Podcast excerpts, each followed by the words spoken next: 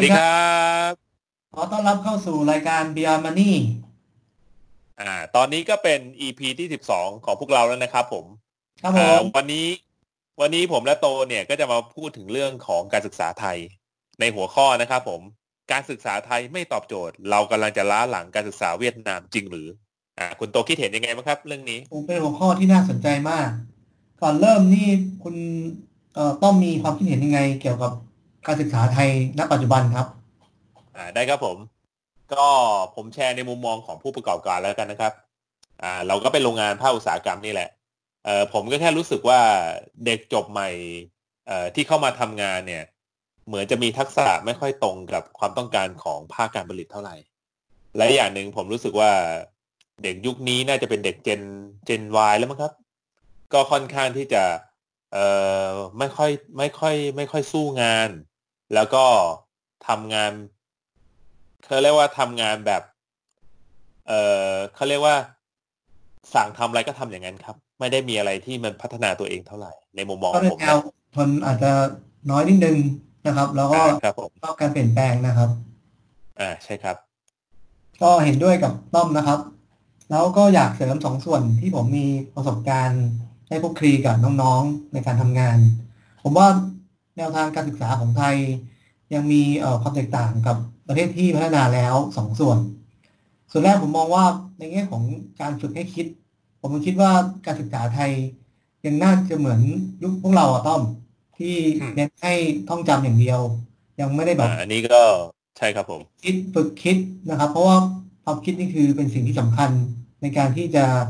คิดอะไรที่ใหม่ๆ คิดผลิตภัณฑ์สินค้าหรือบริการใหม่ๆเพื่อช่วยสร้างรายได้เข้าประเทศ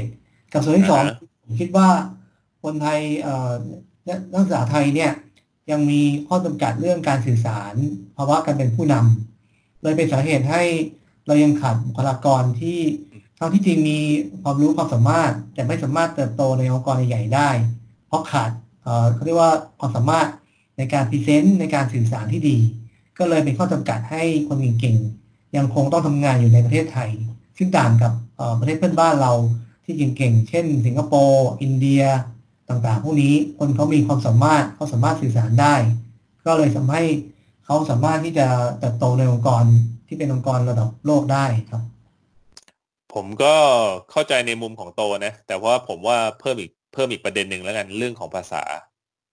เอ่อผมรู้สึกว่านักเรียนไทยที่จบมา เรื่องของทักษะการพูดเนี่ยจะค่อนข้างจะด้อยนิดนึง แต่ทักษะในการในการอ่านในการในการเขียนเนี่ย ผมว่าเมืองประเทศไทยก็ใช้ภาษาอังกฤษได้ดีนะครับ แต่ในเรื่องของการฟังกับการพูดเอ่อกับชาวต่างชาติจริง ๆ อาจจะมีปัญหานิดนึง ซึ่งเรื่องภาษาผมก็เลยมองว่าน่าจะเป็นอีกจุดหนึ่งที่ทำให้เหมือนเป็นตัวไปปิดกั้นในเรื่องของการเรียนรู้ของเด็กไทยในการพัฒนาในเรื่องของความคิด แล้วก็ในเรื่องของการกล้าแสดงออก แล้วก็ในเรื่องของกระบวนการในการพัฒนาตนเองในเรื่องของวิธีการในการทำงานและการคิดนะครับผม อืมเห็นด้วยเลยครับ เพราะจำได้ว่าตอนไปเรียนนี่ถ้าเราพูดภาษาอังกฤษไม่ได้ พออาจารย์คุณครูให้ไปพูดหน้าชั้นนี่ถึงกระสันเลยนะครับโอ้ในถูกกาต้อรงครับพูดครับลืมหมดเลยครับ ท่องอะไรมา พอขึ้นไปหน้าชั้นปุ๊บลืมทุกอย่างนะครับ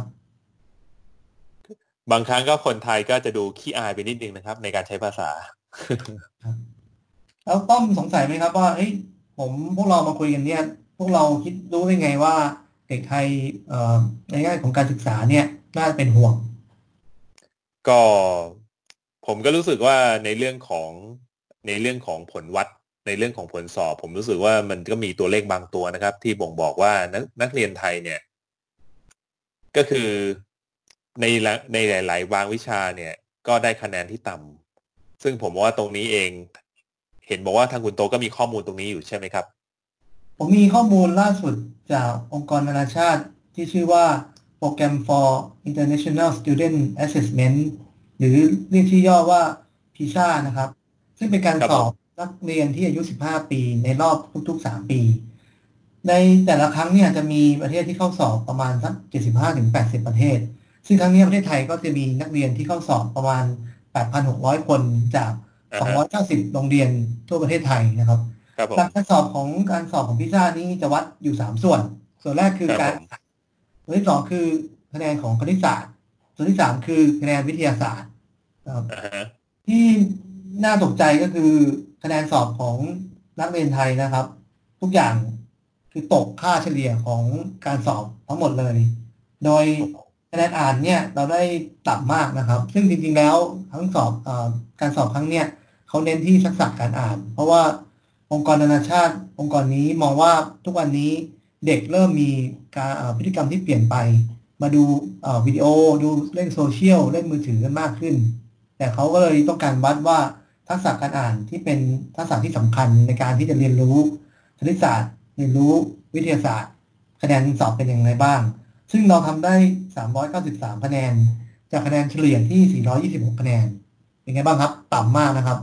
ส่วนค่อนข้างคณิต่ำตศาสตร์ก็ไม่ต้องพูดถึงนะครับ เราได้ 419 คะแนน จากคะแนนเอ่อเฉลี่ยที่ 489 คะแนน ส่วนของคะแนนวิทยาศาสตร์เราได้ 426 คะแนน จากคะแนนเฉลี่ยที่ 489 คะแนนนะครับ ก็ทุกอย่างก็ตกค่าเฉลี่ยหมดนะครับอันนี้ ซึ่งถ้าเทียบกับเพื่อนบ้านครับอืมผมว่าเพื่อนบ้านเราเอ่อเพื่อนบ้านใกล้เคียงที่หลาย ๆ คนต้องมองอยู่ว่าเป็นประเทศที่กำลังมาก็คือเวียดนาม เวียดนามนี่เขาเด่นมากนะครับ คะแนนวิทยาศาสตร์เขาได้สูงถึง 543 คะแนนนะครับ เป็นระดับที่ 4 ของโลกนะครับ ของไทยนี่วิทยาศาสตร์ได้แค่ 426 คะแนนเพราะฉะนั้นนั่นคือที่มาที่ไปว่าทำไมบริษัททางด้านไอทีทางด้าน เฮลท์แคร์ต่างๆ ที่เกี่ยวข้องกับวิทยาศาสตร์ มีการโยกย้ายโรงงานโยกย้าย R&D ไปตั้งที่เวียดนามมากขึ้น เพราะคนของเขามีทักษะในการรองรับการทำงานด้านนี้มากนะครับ ของไทยถ้าเป็นถ้าผมก็ต้องเป็นนักลงทุนก็ดูผลสอบแล้ว เราก็คงคิดหนักนะครับ ถ้าจะมาตั้งโรงงานผลิตอ่ออุปกรณ์ healthcare อุปกรณ์ทางการแพทย์ หรืออุปกรณ์ที่เกี่ยวกับไอทีนะครับ เพราะว่า วิทยาศาสตร์เราคะแนนยังยังต่ำกว่าค่าเฉลี่ยครับ ฟังดูก็น่าเป็นห่วงนะครับ แต่ว่าเราเราก็แค่อยากจะเป็นเป็นจุดสะท้อนให้กับเพื่อนๆที่เข้ามาฟัง ว่าจริง ๆ แล้วเออจริงๆแล้วเด็กไทยก็เก่งนะครับ ในมุมมองของผม แต่แค่โดยเฉลี่ยแล้วเนี่ย ทุกวันนี้ผมว่าคนไทยก็ใช้โซเชียลกันเยอะเกินไป แล้วก็อ่านหนังสือกันน้อยลง ในขณะที่เวียดนามเองเนี่ย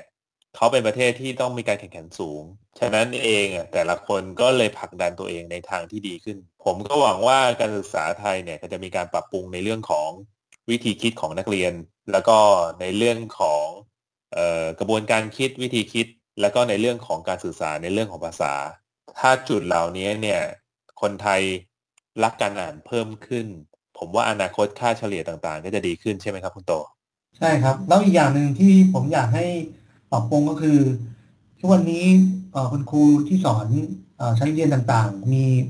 KPI วัดว่านักเรียนทุกคนต้องผ่านการสอบ ถ้าไม่ผ่านจะกระทบต่อคุณครูทุกท่าน ผมว่ามาตรการนี้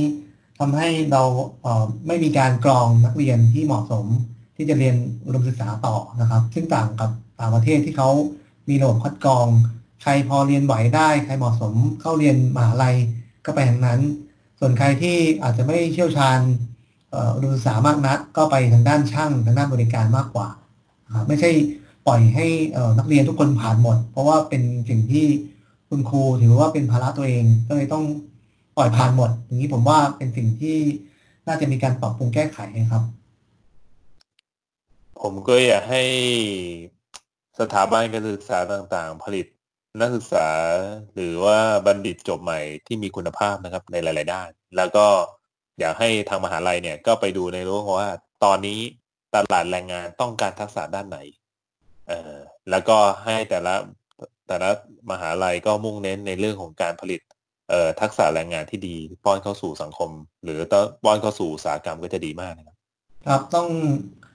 ผลิตคนให้ตรงกับความต้องการของเอ่อตลาดแรงงานนะครับ ผมว่าเป็นอ่าสิ่งที่ถูกต้องครับผม แล้วก็อีกอย่างหนึ่งที่อยากจะเสริมอันสุดท้ายก็คือ ผมว่าสถาบันครอบครัวน่าจะเป็นส่วนสำคัญที่พัฒนาเด็กในยุคนี้ อย่างที่ต้อมบอกครับว่ายุคนี้เด็กใช้โซเชียลกันเยอะ เวลาดูหนังสือนี่ผมว่าน้อยมากส่วนมากก็จะเล่น YouTube นะครับเล่นเกมกันมากกว่า ผมว่าผู้ปกครองเนี่ยมีส่วนสำคัญในการที่จะผลักดันให้ลูกหลาน รักการอ่านมากขึ้น เราควรจะต้องใช้เวลากับลูกหลานมากขึ้น ดีกว่าปล่อยให้เขาเล่นเกมเอ่อไปตลอดนะครับ ผมฝากอันนี้ไว้ด้วย ครับผมก็มันมีสถิติหนึ่งครับ นิดนึงครับก่อนจะจบก็คือมีมีสถิติหนึ่งที่เก็บค่าเอ่อคนไทยเนี่ย อยู่บนโซเชียลหรืออยู่ในอินเทอร์เน็ตเนี่ย วันละประมาณเท่าไหร่รู้ไหมโต ไม่รู้ว่าเยอะเหรอครับ ประมาณเก้าชั่วโมงต่อวัน อืมหนึ่งเกับเอ่อหนึ่งในสามเลยนะครับมากกว่าหนึ่งในใช่ครับผม อ่านแล้วตกใจเหมือนกันครับ ก็เลยบอกว่าอ๋อนี่อาจจะเป็นสาเหตุไหมครับ ว่าเราท่องอยู่ในในอินเทอร์เน็ตเยอะเกินไปจนบางครั้งเอแปลกงใจครับเพราะว่าอืมเอ่อจำนวนคนใช้ Facebook ก็ในประเทศไทยก็เป็นอันดับต้นๆของโลกครับทุกใช่คครัรั้บงที่ผมต้องการเริ่มฟีเจอร์ใหม่ๆก็จะมาลองที่ประเทศไทยเป็นประเทศแรกๆครับเพราะตลาดเราใหญ่ครับ ใช่ใหญ่มากครับ ครับใช่ครับอ่า ก็วันนี้โอเคครับผมว่าสาระน่าจะครบถ้วนนะครับ ถ้าชอบครัยับงไงกดแชร์กดไลค์กด subscribe ติชมกันได้นะครับ ด้านล่าง หรืออยากให้เราคุยหัวข้ออะไรก็สามารถเอ่อเขียนมาได้นะครับ วันนี้ขอบคุณมาก โอเคครับผมขอบคคุณครัรับบสวัสดีครับ